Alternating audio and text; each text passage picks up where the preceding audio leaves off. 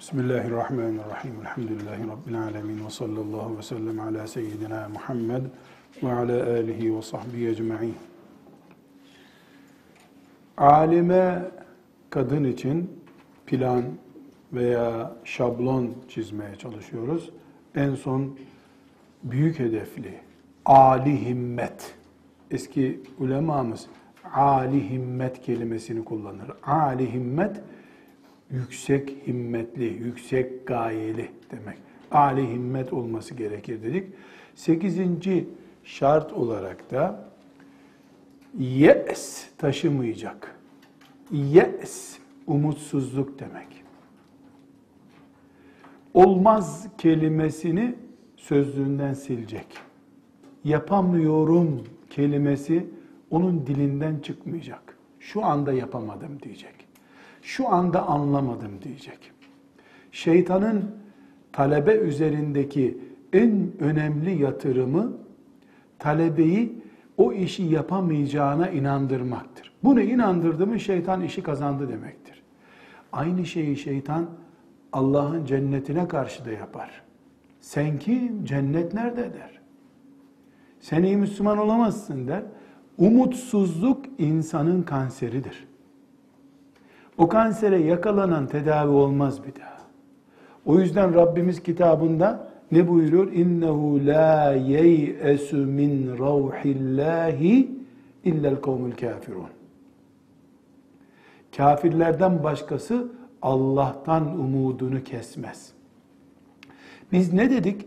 İlla her birimizin Malik bin Enes olması şart değil.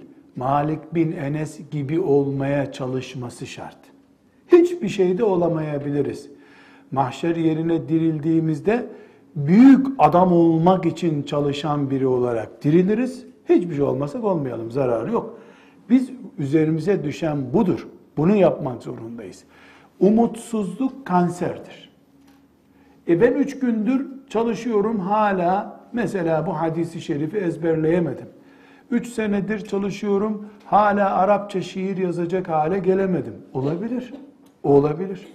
30 senede olabilir. Şiir yazamazsın da düz yazı yazarsın gibi düşünmek zorundayız. Tekrar ediyoruz. İlim umutla yol alınır bir denizdir. Umudu tükenenin yelkenleri düşmüştür. Onun gemisi batar.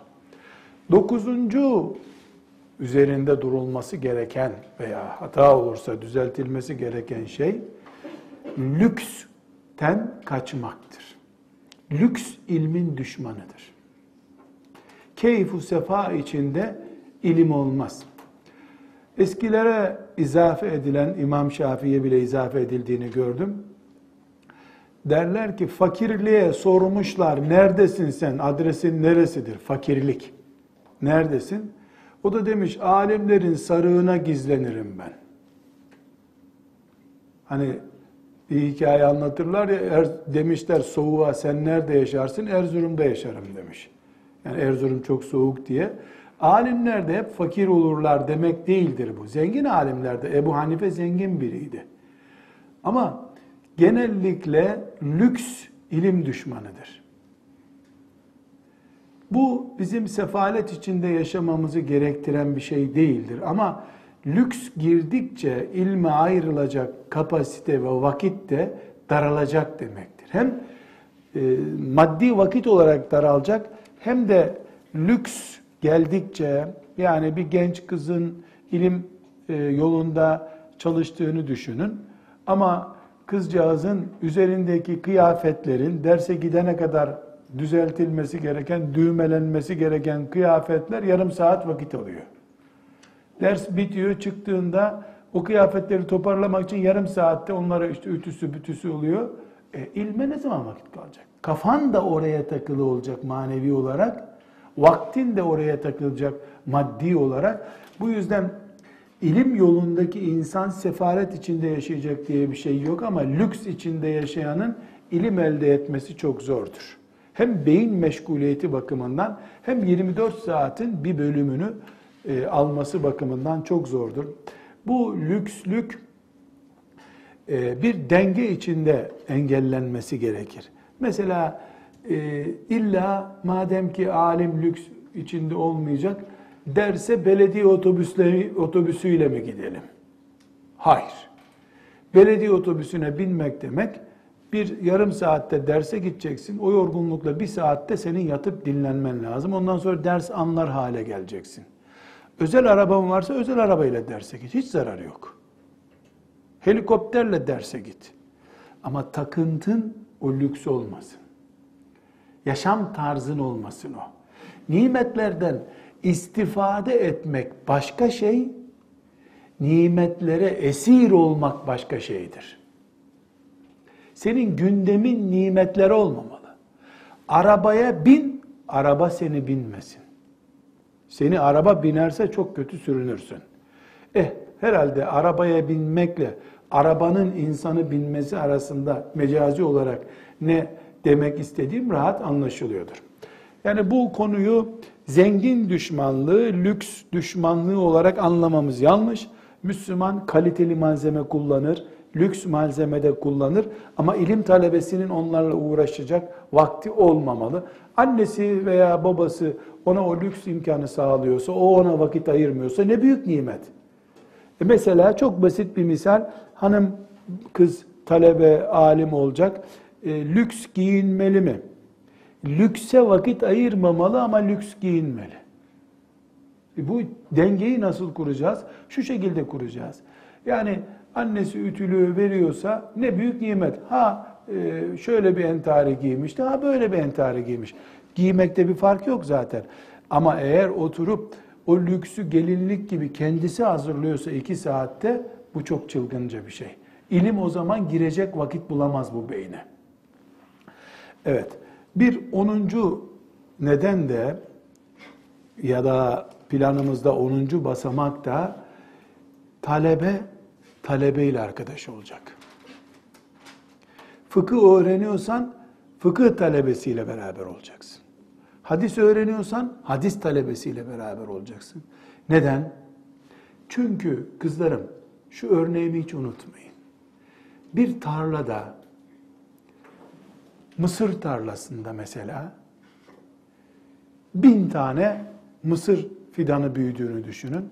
İçlerinde bir tane de domates fidanı yanlışlıkla tohumu düşse büyüyecek olsa çiftçi onu oradan koparır atar. Niye? Bu mısır değil burada ne işi var diyecek.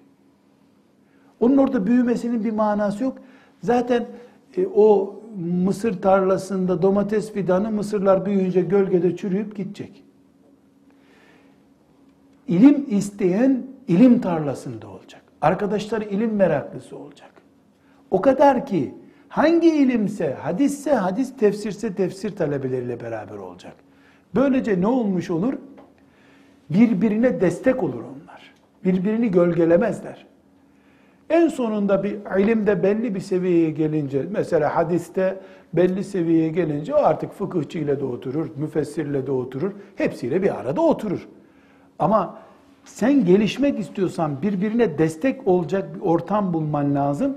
O, o bahsettiğimiz ortam işte senin branşın olmalıdır. Biz bu kadar ince ayar yapmaya çalışırken düşün 3 saat 5 saat fıkıh dersi dinliyor. Sonra da 10 tane arkadaşıyla bir araya geliyor. Onlar da internetten izledikleri şeyleri anlatıyorlar. Kim kimi etkileyecek? Bu 5 saat fıkıh dinleyen birisi mi 10 tane film izlemiş arkadaşına etki edip onlar da fıkıh hayranı olacaklar? Yoksa onlar izledikleri filmden, internetten girdikleri sitelerden söz ederken bunun kafasını mı meşgul edecekler? Derler ki ilim el ilmu beynel isneyn. İlim iki kişinin arasında gider gelir. Yani tek başına ilim olmaz. İlim de bir cemaat istiyor. Sürünün içinde ilim daha hızlı elde ediliyor.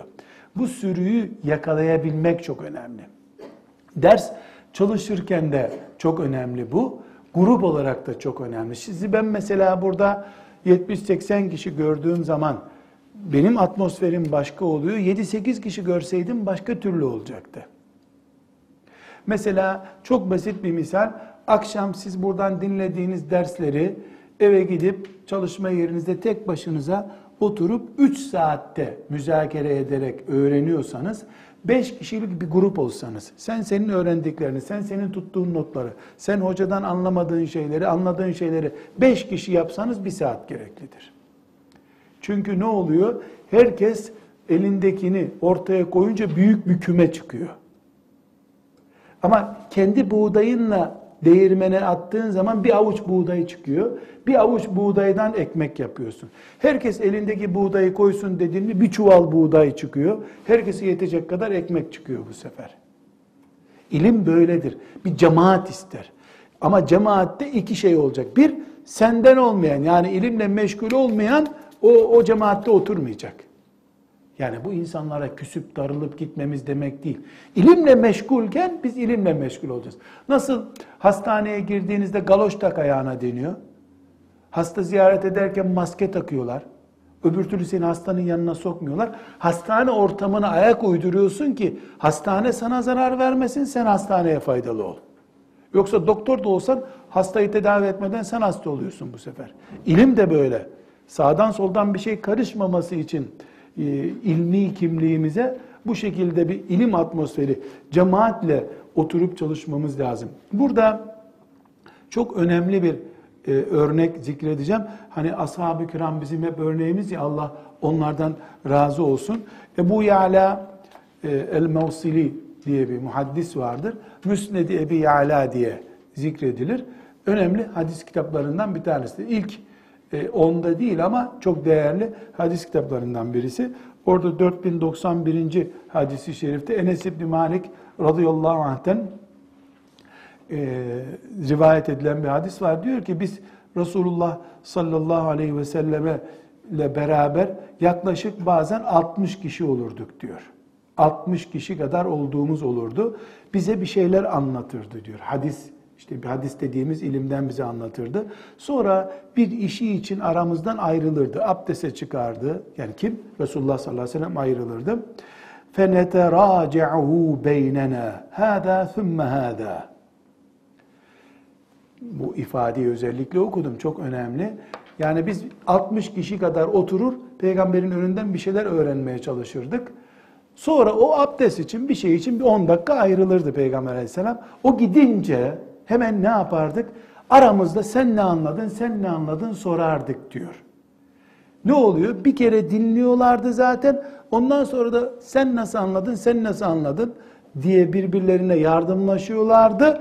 Fenekumu ve kalkardık oradan biz. Nereden kalkıyorlar? O Peygamber aleyhisselam gitti arada da bir beş dakika ders mütalası molası verdiler ya. Kalkardık ke enneme zuri'a fi kulubina. Sanki kalbimize aşısı yapılmış olurdu o bilginin.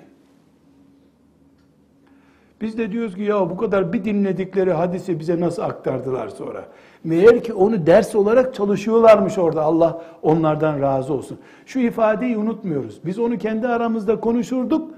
Kalkarken ke ennema zuri'a fi kulubina. Sanki kalbimize aşısı yapılmış o bilginin. Yani kanımıza işlerdi o. Buradan da ne anlaşılıyor? İlim talebesi tek başına çalışmak yerine bir ilim atmosferinin içinde olacak. Bu da Allah'ın yardımına daha çok sebep oluyor. Maddi olarak da daha çabuk kazanmamıza vesile oluyor. Genelde insan işte şu zaman çalışırım, bu zaman çalışırım dediği için cemaat olmaya vakit bulamıyor. Bir de tabii bayanların rahatsız olacağı e, bir ayrıntıya da girmek istiyorum. Erkeklerin grup olarak çalışması daha kolaydır. Beşimiz bir araya gelelim, akşam çalışalım. Kadınların grup olması çok zor. Şimdi senin odanda çalışalım deyince o üç kişi oraya gelmiyor. Benim odamda olursa öbürü o odadaki filanca ile bir ara. Kadınların bu tip incelikleri daha fazla olduğundan cemaat çalışması yapamıyorlar. Bu sefer de bereket gidiyor. İlim uğruna her şeye katlanmayan eh hacı teyze olarak kalır o zaman. Öyle çok ayrıntıya girersen onun oda o niye hep mesela en basit misal niye hep onun odasında çalışıyoruz? Ya sen ilim elde et de samanlıkta çalış ne fark eder niye düşünemiyorsun böyle? E hep onun odasında benim odama da gelsinler dersen çok beklersin sen. Orada öyle yıllarca beklersin o zaman. Yani bu bütün kadınlar böyledir diye demiyorum ama tecrübem gösteriyor ki kadınların ince ayarlarıdır bunlar. Bu ince ayardan dolayı da işte Ümmü Hanife çıkmıyor bir türlü. Hep Ebu Hanife'de kalıyor bu işler. Yani o, onun niye hep kitabından okuyoruz? Niye hep onlar ikram yapıyor, biz niye ikram yapmadık? İlimden daha büyük ikram görüyorsan sen kal köyde ziraatlı inekleri sağarsın sen ancak. Bir yerde hem Resulullah'ın hadisleri okunacak aleyhissalatü vesselam hem de tefsir okunacak da sonra da işte bulgur ezmesinden köfte yapacaksın da ikram edeceksin. İnsan utanır. Hadis okunan bir yerde yenir içilir mi ya? Ama gel gör ki işte kadınlara bu tip işlere dikkat ediyorlar. Dikkat etmeyenleri zaten aldı başını gidiyor elhamdülillah. Ama aklınızda olsun bu ince ayarı düzeltmeden kadınlar yol kat edemiyorlar. Ve bir başka ilim ayarımızla ilgili halletmemiz gereken şey hanımefendiler, ilim talebesinde haset olmayacak. Haset, hadisi şerif ne diyor? ye'kulul hasenâdi kemâ te'kulun nârul hatab. Ateşin odunu yediği gibi haset insanın iyiliklerini yer bitirir. Haset nedir? Kıskançlık. Peki erkeklerde var mı? Bu tabii var. Bunun kadın erkeği yok. İnsan hastalığı bu. Eğer haset varsa niye o imtihanda benden fazla aldı ben almıyorum. O işte şöyleydi böyleydi gibi basit şeylere takılıp kalmış bir insan arştan gelen bir kitabı anlayamaz. O hala toprak kokan bir işle uğraşıyor çünkü. Haset düzeyinde. Ben Rabbimin yoluna girmişim. Yanımdaki ister Ebu Hanife olsun, e isterse cahil ol. Ben ne ilgilendiriyor ki? Ben Rabbimin kitabını anlıyorum. Ben fakihe olacağım diyen biri basit işlerle uğraşmaz. Çocuk oyuncağı onlar onun için. Bu önemli bir kural. Ve bir sonraki dersimizde ayrıntılı bir şekilde duracağımız için kısaca zikrediyorum. Bir ilim talebesi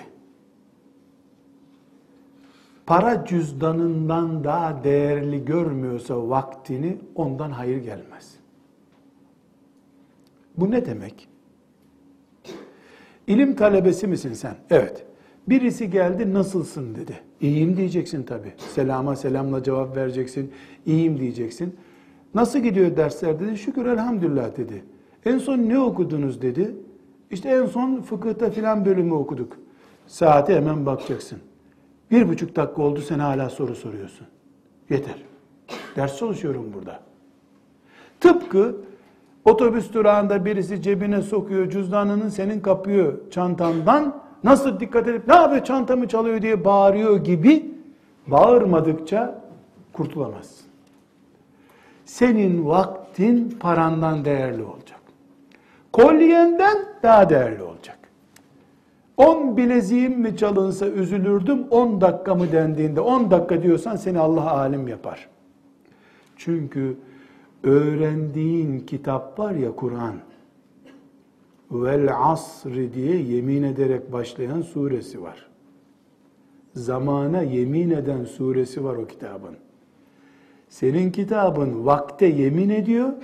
Sen vaktini hırsıza kaptırıyorsun ama alim olacaksın. Çok beklersin sen. Hey sen fırına bir şey koymamışsın pişirmeye çalışıyorsun. Boş fırın ne pişirecek sana? Sloganımız bu. Paramız bileziğimizden değerlidir. Paramız bileziğimizden değerlidir. Vaktimiz de paramızdan değerlidir. Çünkü vakit hem para demektir hem bilezik demektir. Çünkü parayla bileziğim çalınınca parayla bir daha alırım diye düşünürsün. Ama vaktin gidince bir daha alamazsın onu. Kuralımız bu. Talebenin kuralı bu olacak. Bir başka ölçümüz mücahide hanımefendi, alime hanımefendi politikamızda kibirden uzak kalacaksın. Bu kibir hem kadın hem erkek hastalığıdır. Kibir nedir? İkinci insanı hor görmektir. İkinci insanı hor görmeye başladığın zaman sende kibir hastalığı var demektir. Kibirden içinde bir zerre bulunan bile cennete girmeyecek ki sana alimlik versin Allah. Gazali rahmetullahi aleyh ne demişti? Meyve ağacı gibi olacak talebe. İlerledikçe ilmi toprağa doğru eğileceksin. Meyve olgunlaştıkça ağacın aşağıya doğru sarktığı gibi. Eğer bilgi verdikçe Allah sen onun kullarını hor görmeye devam ediyorsan, bilgin arttıkça daha fazla hor görüyorsan, e, ilmin en önemli gereklerinden birisini yerine getirmiyorsun demektir. Bir başka şart ve son konumuz, hanım kızlarım, biz Allah'tan sonra en büyük hak sahibi olarak anne ve babayı tanırız. Farz-ı ayın ilimler dışındaki ilimler için. Farz-ı ayın ilimler hangisi? Onu açalım. Müslümanın helal ve haramı bilmesi, namazı bilmesi, orucu bilmesi, bayanın bayanlıkla ilgili meseleleri bilmesi farz-ı ayın ilimlerdir. Bunlardan fazlası mesela şu anda öğrendiğimiz şeyler farz-ı ayın değildir. Farz-ı kifayedir. Alim olmak her Müslümanın görevi değil. Herkes olamıyor zaten. Yani daha derin ilim öğrenme yolundaki ilimler farz-ı kifaye ilimlerdir. Farz-ı kifaye ilimlerde anne ve babanın hakkı aşılamaz haktır. Bu ne demek? Eğer alim olma yoluna gireceksen, annen ve baban bekarsan izin veriyor olması lazım sana. İlim yolundaki arzunu engellemek hakkıdır anne babanın. Uygun görmüyorum otur evde diyebilir. Farz ilimlerde diyemez ama. Ben tahareti, hayız ve nifası öğrenmek istiyorum, bilmiyorum. Filan medreseye gidip öğreneceğim. Otur dediği zaman itaat etmen gerekmez. Çünkü o öğrenme farzdır. Anne babanın farzı engellemek hakkı yoktur. Böyle bir iş yaparsa cahillik yapmış olur. E, itaat etmek mecburiyetinde değildir evlat. Ama bu şekilde tefsiri öğreneceğim. Ebu Hanife ile yarışmaya gidiyorum. Ümmü Hanife olacağım ben bu dünyada diye. Hem gayret edeceksin hem de annenin babanın rızası olmayacak. Yüzde yüz bereketsiz bir işe girmiş olursun. Evlenince de nikahlandıktan sonra da erkek eşin izin vermesi lazım buna.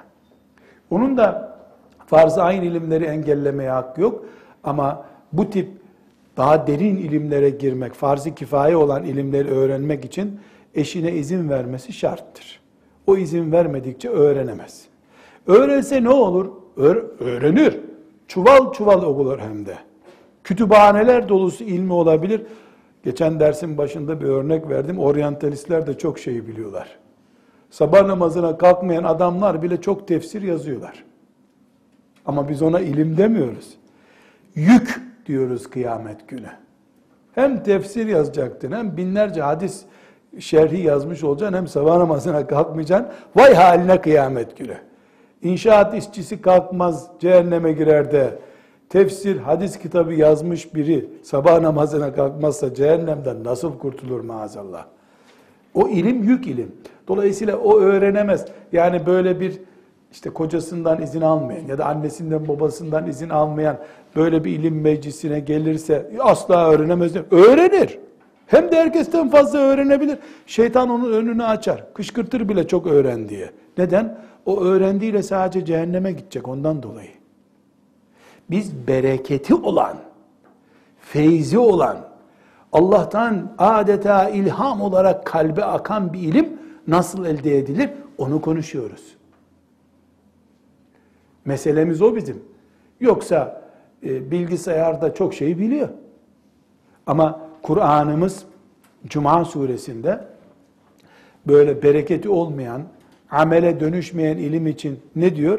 Meselüllezine hummilut tevrate kemeseli himarin yahmilu esfara. Şu Tevrat'ı ilim olarak öğrenip de onun gereğiyle amel etmeyenler kitap taşıyan eşekler gibidir Allah buyuruyor. Eşek bir kütüphaneyi sahibi başka tarafa taşırken eşeğe yüklemiş bilgileri. Eşek Efendi Hazretleri deniyor mu ona daha kitap taşıyor diye? Yok. Eşek, babası da eşek, anası da eşek, oğlu da eşek, kendi de eşek. Sülalece eşekler. Sülalece eşekler de bir tanesi kitap taşımış. Kitaplı eşek denecek hali yok ona. Eşek efendi olmuyor artık. Eşek. Ama mümin öyle değildir. Hatırlarsanız İbn Kesir'den nakil yapmıştık. Ne diyordu? Yahudiler bilen bildiğiyle amel etmeyenlerdir. Hristiyanlar amel eden bilgisi olmayan tiplerdir. Ümmeti Muhammed bilen ve bildiğiyle amel eden ümmettir. Bizde ikisinin denklemi vardır. Onun için biz e, farz-ı ayın olmayan ilimlerde ebeveyn rızası ararız. Şarttır. Aynı şekilde e, evli olan hanım için eş rızası ararız. Perşembe, pazartesi orucunda bile eşin rızası şart. Nerede kaldı ki böyle bir mecliste? Ben buna özellikle e, çocuk büyüten hanımların da e, çocukları onun ilgisi olmadan ayakta duramayacak çağa gelince yani o çağlardayken ilim öğrenmelerinin doğru olmayacağını düşünüyorum. Şahsi kanaatim olarak. Bir yaşında bebeği teyzesine bırakıp ilme gitmemelidir bir anne. Ama çocuğu okula gitti. 5 saat evde değil zaten. O 5 saati ilimle meşgul edebilir kendisini. Hiçbir sakıncası yok. Çünkü e, onun ilme giderek meşgul olduğu ortamda çocuğuna iman aşılaması daha önemli. Çocuğa iman aşılaması, annelik vakarını koruması. Aksi takdirde biz çocuklarını kreşlere bırakıp fabrikalarda çalışan kadınların yaşadığı anlamsız hayatı tenkit etme hakkına sahip olamayız.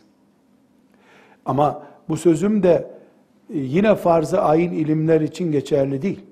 Yani hala kadın fıkhına dair guslü, hayzı, nifası, cinsel ilişkiyi bilmeyen, talakı, nikahın inceliklerini bilmeyen bir kadın farz-ı ayın ilimleri bilmiyor demektir. O bebeğini doğumuna iki saat kala hamileliğini bile bırakıp gidip öğrense görevidir zaten.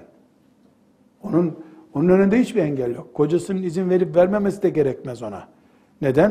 E çünkü farz-ı ayın bunlar. Bunları bilmese Rabbinin önüne ayıplı olarak çıkacak, kusurlu olarak çıkacak. E biz e, bu ilimleri zaten Allah'ın önüne e, kusursuz bir kul olarak ya da kusuru az bir kul olarak çıkalım diye uğraşıyoruz, gayret ediyoruz. Evet, bu e, dersimizde, son üç dersimize ne anlatmış olduk? Alime bir hanımefendinin yetişme sürecinde dikkat edeceği noktaları anlatmış olduk. Bundan sonra bir başlığımız daha kaldı. O da ilmi amele dönüştürme sürecini nasıl elde edeceğiz? Çok şey öğreniyoruz. Bu çok şeyi pratiğe nasıl dönüştüreceğiz? Yani biraz önce de örnek verdim. Ee, bir hanımefendi veya bir erkek e, bir ay fıkıh dersi veya tefsir dersi veya hadis dersi dinledikten sonra eğer e, o hanımefendi kalkıp da cep telefonundan bile anlaşılamıyorsa, cep telefonu kullanma tarzından bile anlaşılamıyorsa ilim öğrendiği bir anlamı yok yaptığının. Yani bizim ilmimiz pratiğe yansımalıdır. Çünkü biz sanal ilim öğrenmiyoruz. Biz tarih öğrenmiyoruz. Bizim öğrendiğimiz şeyler cennete götürecek şeylerdir. 24 saat içinde hemen etkisini gösteren ilaç gibidir bizim öğrendiğimiz. Öyle olmalıdır. Bu sebeple bir sonraki başlığımız inşallah ilmi amele yani teoriyi pratiğe nasıl dönüştüreceğimizi konuşacağız inşallah. Ve sallallahu ve sellem ala seyyidina Muhammedin ve ala alihi ve sahbihi ecma'in velhamdülillahi rabbil alemin.